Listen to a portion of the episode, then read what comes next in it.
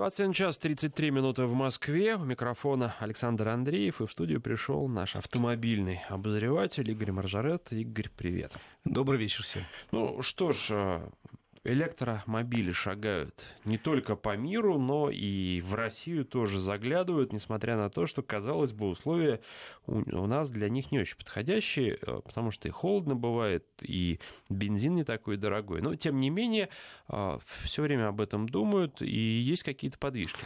Ну, я сегодня общался с вице-мэром правительства Москвы э, Алексутовым, и Максим Станиславович рассказывал о интересной программе, она еще э, ждет утверждения, но уже в этом году будет объявлен первый тендер на покупку электробусов для Москвы. Первые 300 машин, видимо, начнут поступать со следующего года. Причем они покупаются не просто так, а по контракту, по контракту жизненного цикла. То есть э, цена автобуса плюс 15 лет обслуживания, которую берет на себя компания-поставщик. Она же берет на себя э, зарядное устройство, которые будут не только в парке, вот ночные, но и на каких-то разворотных кругах, когда в течение там, 30 минут автобус должен быть подзарядиться. Более-менее э, определены требования это должен быть большой автобус на 100 пассажиров, э, запас хода минимальный, даже в любую погоду при включенном всем оборудовании 40 км в час. Ну, для города, в общем, это для маршрута одного более чем достаточно в один-два конца. Ну, пока, э, между прочим, в требованиях прописано, что на всякий случай будет установлен дополнительный дизельный обогреватель, если вот электричества не хватит, то есть люди там не замерзнут, можно будет его запустить. Ну, прорабатываются требования к водителям, там все довольно интересно. Пока в качестве кандидатов называются пять компаний как минимум, э, в том числе наш КАМАЗ и ГАЗ, которые готовы участвовать и уже предоставили э, на, на московских улицах сейчас ходят четыре прототипа в тестовом режиме. И, э, соответственно, эти электробусы э, вот начнут делать в следующем году, потому что одно из условий, они должны производиться на территории Российской Федерации, даже если выиграет компания иностранная, там есть иностранные участники. Что мне в этой ситуации заинтересовало? Ну, во-первых, в будущем количество закупаемых автобус, электробусов будет все увеличиваться. Это тот же автобус, но только на электроходу. Э, Максим Алексутов уверял, что это более дешевый транспорт в содержании, поскольку там э, меньше всяких вращающихся частей, там нету коробки передач, например электродвигатель, знаете, себя крутит туда-сюда. Ну, наверное, он прав. Я просто заинтересовался, потому что есть государственные программы, например, по газомоторному транспорту. И что ж выходит, зря их деньги тратили, государственные и прочие. В Москве есть парк целый, где все, весь автобус, все автобусы переведены на газомоторное топливо. Нет, сказал Лексутов, потому что мы параллельно будем изучать и другие экологичные виды транспорта, но направление примерно понятно. В качестве примера привел э, экологические программы 10 крупнейших мегаполисов, где действительно к 2025 году Э, предполагается большинство транспорта сделать электрическим или иным, в том числе на газомоторном топливе. И типа тут, тут Москва не отстает. Кстати, э, тут в жилу было очень любопытное сообщение от Европейской комиссии, где э, председатель этой комиссии по транспорту сказала, нет, мы не будем вводить каких-то квот и ограничений, заставляя страны, скажем, к 2025 году иметь такой-то процент электрического транспорта. Это неправильно. Я давно не слышал такого трезвого мнения. Это неправильно, потому что нигде не сказано, что электрический транспорт действительно будет нашим светлым будущим. Это одно из перспективнейших направлений, но есть и другие, и мы не будем специально заставлять там, иметь 10%, 20, 30 там, или сколько-то электромобильного транспорта. Давайте развивать все, что можно. Будем газомоторное, может, еще водородное топливо пойдет, а может, еще что-то. То есть э, это первое такое заявление на фоне эйфории последних дней – когда целый ряд стран заявляли, нет только электромобилей, мы на электрической тяге помчимся э, к светлому будущему. Интересно, с чем это связано, некое такое протрезвение на официальном уровне, оно происходит обычно не просто так. Да, ну плюс к этому э, Министерство транспорта Германии на днях буквально собрало производителей, и они приняли решение о том, что будут развивать все-таки дизельные двигатели, заниматься этой темой. Министр транспорта Германии заявил, что это интересная тема, не надо закрывать и захлопывать и прибивать гвоздями вот эту любопытную тему. И э, как раз их обращение было и в Еврокомиссию, что, ребята, ну что ж вы набросились на двигатели внутреннего сгорания? Вы, давайте разберемся. Сначала исчерпан ли их КПД до конца или э, на сто процентов мы уверены, что вот электродвигатели это все, и надо заниматься только ими. Ну, мне бы хотелось, чтобы действительно, Саша, наступил какой-то период, когда ребята сказали трезво, выдохнули и говорят, да, интересно электромобили, интересно. Будем заниматься? Будем. Будем работать, чтобы был прорыв, и действительно аккумулятор был не такой тяжелый, как сейчас, и непонятная в утилизации, а был небольшой, емкий, надежный, и понятно было, что с ним делать после жизни. Ну, кстати, очень интересно.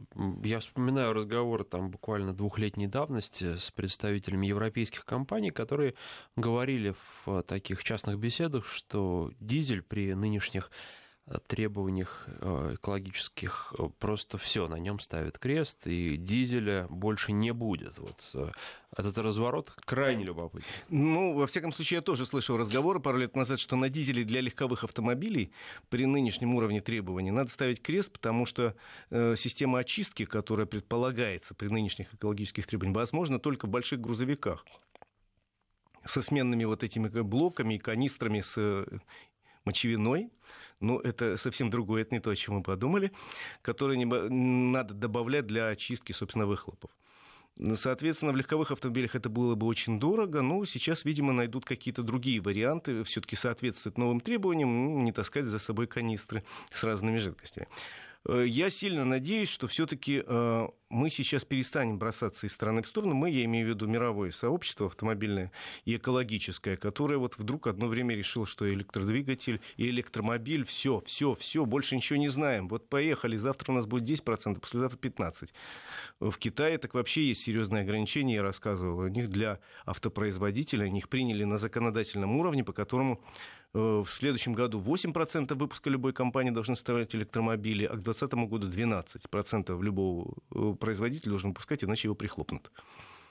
А, должен напомнить нашим слушателям наши координаты, чтобы они задавали вопросы Игорю Маржаретто. А, короткий номер для ваших смс 5533. В начале сообщения пишите слово «Вести».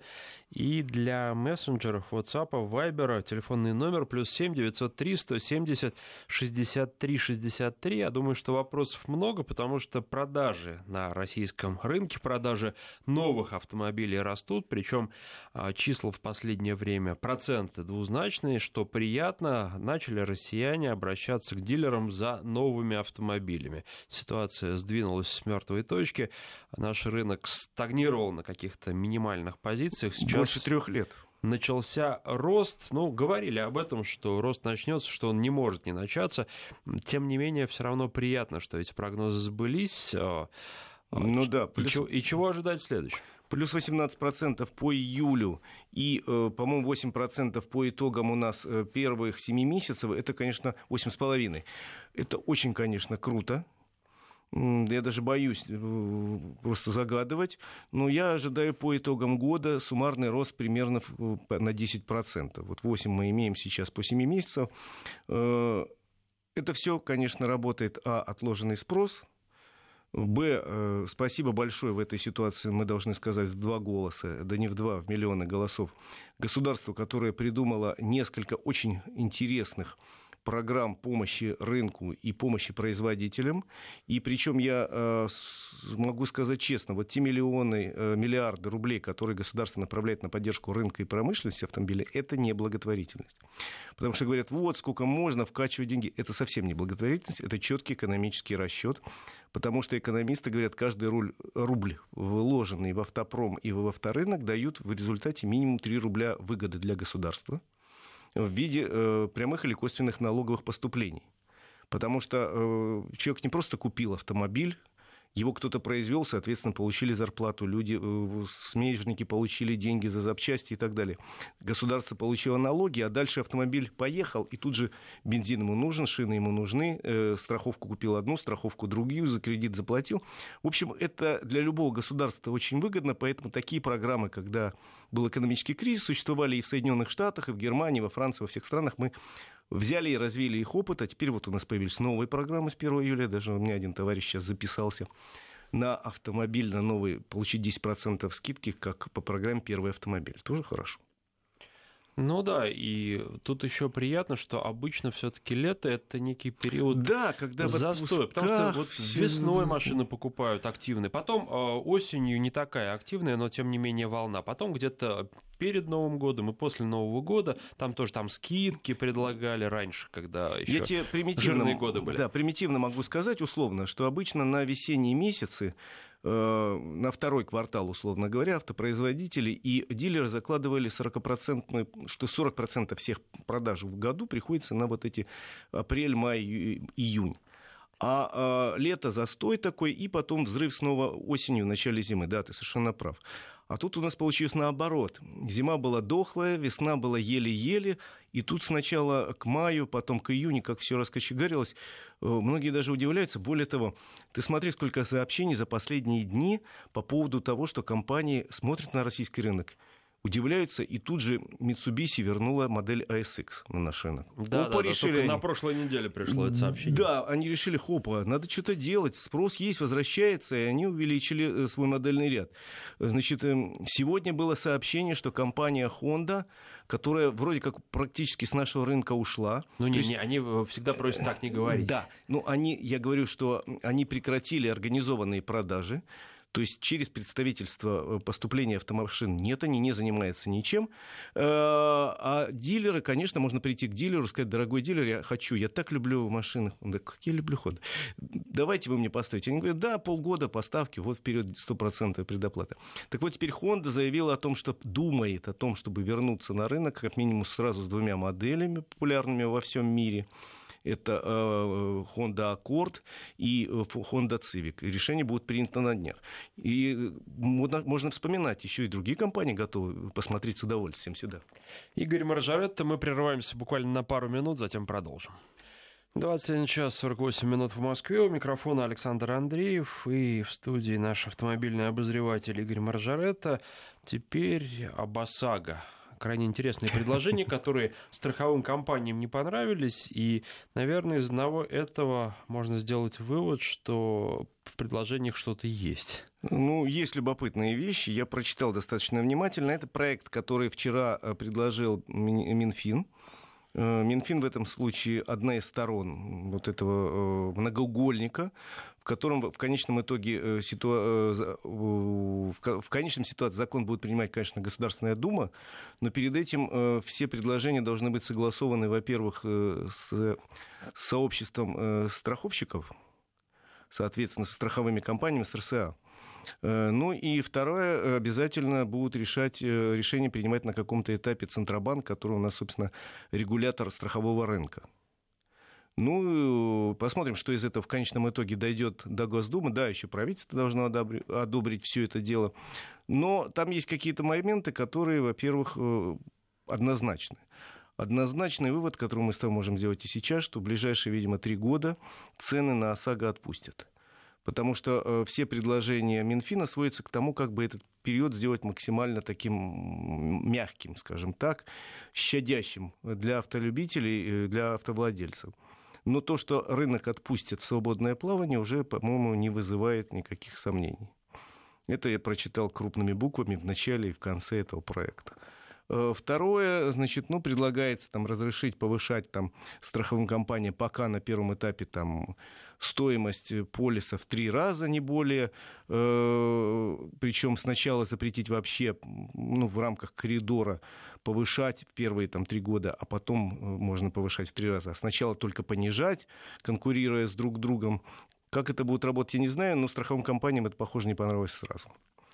А, второй момент, то, что не понравилось, насколько я понял, страховым компаниям, это предложение отказаться от коэффициента мощности и территориального коэффициента. От мощности, кстати, я готов подписаться под это. Это вопрос такой достаточно понятный, потому что уже э, ну, известно давно, аварийность от мощности, с мощностью не связана никак совсем. От слова совсем. Согласен? Ну, абсолютно разные машины. И есть машины с мощнейшими двигателями, на которых гонять не то, что не хочется, не получается. Э, да дело даже не в том. Дело в том, что я так понимаю, что все-таки основная причина аварийности в нашей стране, 90%, если посмотреть статистику, это человеческий фактор это, в общем, водитель. Он может э, не иметь, что называется, башки и э, гонять на машине с мощностью там, 50 лошадиных, ну, 80, 100 лошадиных сил да, и устраивать страшные машина, аварии. Любая может да. разогнаться до такой скорости, а чтобы... Можно иметь э, машину мощностью 500 тысяч лошадиных сил и ездить прилично. Так что это мы можем с тобой даже не спорить, правильно? Коэффициент территориальный не знаю. Вот этот вопрос спорный. Минфин э, считает, что надо отменять. Страховое сообщество говорит категорически нет, потому что в разных регионах разная аварийность и разная убыточность полисов. Действительно, есть регионы, которые они называют кислотными, где э, убыточность полисов там чудовищная какая-то, и откуда они хотели бы сбежать, да закон не дает. Э, это вопрос спорный, согласен? Есть третий момент, который предлагает Минфин. Он такой достаточно любопытный. Они предлагают ввести некий коэффициент личностный – тоже любопытно. Э, но теперь надо понять, из чего он будет складываться. Есть предложение страхового сообщества. Они говорят, давайте выводить этот коэффициент на основании статистики ГИБДД. Вот, условно говоря, у там, Васи Петрова э, в прошлом году было 27 нарушений правил дорожного движения, причем из них 4 э, серьезных, а 23 несерьезных. Поэтому у него коэффициент будет 2. А у там, Пети Сидорова, соответственно, другое количество. То есть коэффициент установить в зависимости от числа нарушений, э, особенно строгих, в прошлом году. Есть такое предложение. Э, Минфин дальше идет, говорит, а давайте поставим телеметрию на каждом автомобиле и вычислим коэффициент э, вот уже вот то, что называется математической точностью. Я тут специально поинтересовался. У меня один приятель такой эксперимент над собой проводил. Значит, он в одной из известной э, страховых компаний, э, покупая полис каска, пришел, они говорят, хотите, мы поставим телеметрию, э, которая с совершенно точностью установит, как вы водите, настолько, насколько вы хороший водитель, или, может быть, вы очень агрессивный водитель, вот как и что. Тут прибор с точностью покажет, мы построим на основании данных этого прибора некую диаграмму, и, соответственно, вы получите скидку или, наоборот, наценку на полис каска. Ну вот он все проехал, вроде как уложился в зеленое и даже получил скидку. Но говорит при этом следующее. Значит, вот э, сам прибор, поскольку они его ставили, э, э, они взяли залог за него. То есть он бесплатно стоял, но залог они взяли 15 тысяч рублей. Вот я уже знаю стоимость этого прибора. Плюс я не знаю, но есть какая-то же стоимость, собственно, работы. Ведь кто-то сидел, снимал показания этого прибора, вот эти графики, диаграммы, потом делал вывод. Тоже, наверное, сколько-то стоит. То есть, ну, допустим, это стоит 10 тысяч, правильно? Получается, 25 тысяч рублей стоит вот провести такое исследование на э, водителей. А теперь вспомнить, что у нас 40 миллионов водителей, и если вычислять индивидуальный там, коэффициент у каждого водителя, коэффициент порядочности или как там его назвать, кто заплатит за этот прибор. Вот, вот я прихожу покупать полис, мне говорят, Вопрос, а еще... по-моему, э, э, имеет однозначно абсолютно ответ. И мне говорят, родной, 25 тысяч, ты нам оставь, и это будет тебе, зато мы дадим твой коэффициент. Или, например, страховая компания, говорят, и поставь за свой счет, он говорит, да, ребята, извините, у меня 2 миллиона застрахованных. То есть надо разобраться, кто что. За свой счет это все равно понятно будет, за чей счет, потому что в итоге платит покупатель всегда. А, слушатели тут задают вопросы, радуются тому, что рынок растет и спрашивают, а что будет с рынком подержанных автомобилей, потому что когда новых продается мало, естественно, рынок э, БУ растет, и там цены растут, а теперь что, цены будут падать? Э, нет, я посмотрел данные по рынку БУ, он тоже растет, но не такими темпами. Когда рынок падал новых автомобилей, БУ рос очень быстро. Теперь растет и тут, и другой рынок, но если этот вырос, там, условно говоря, за 7 месяцев на 7%, э, то рынок новых вырос всего на 1-2%.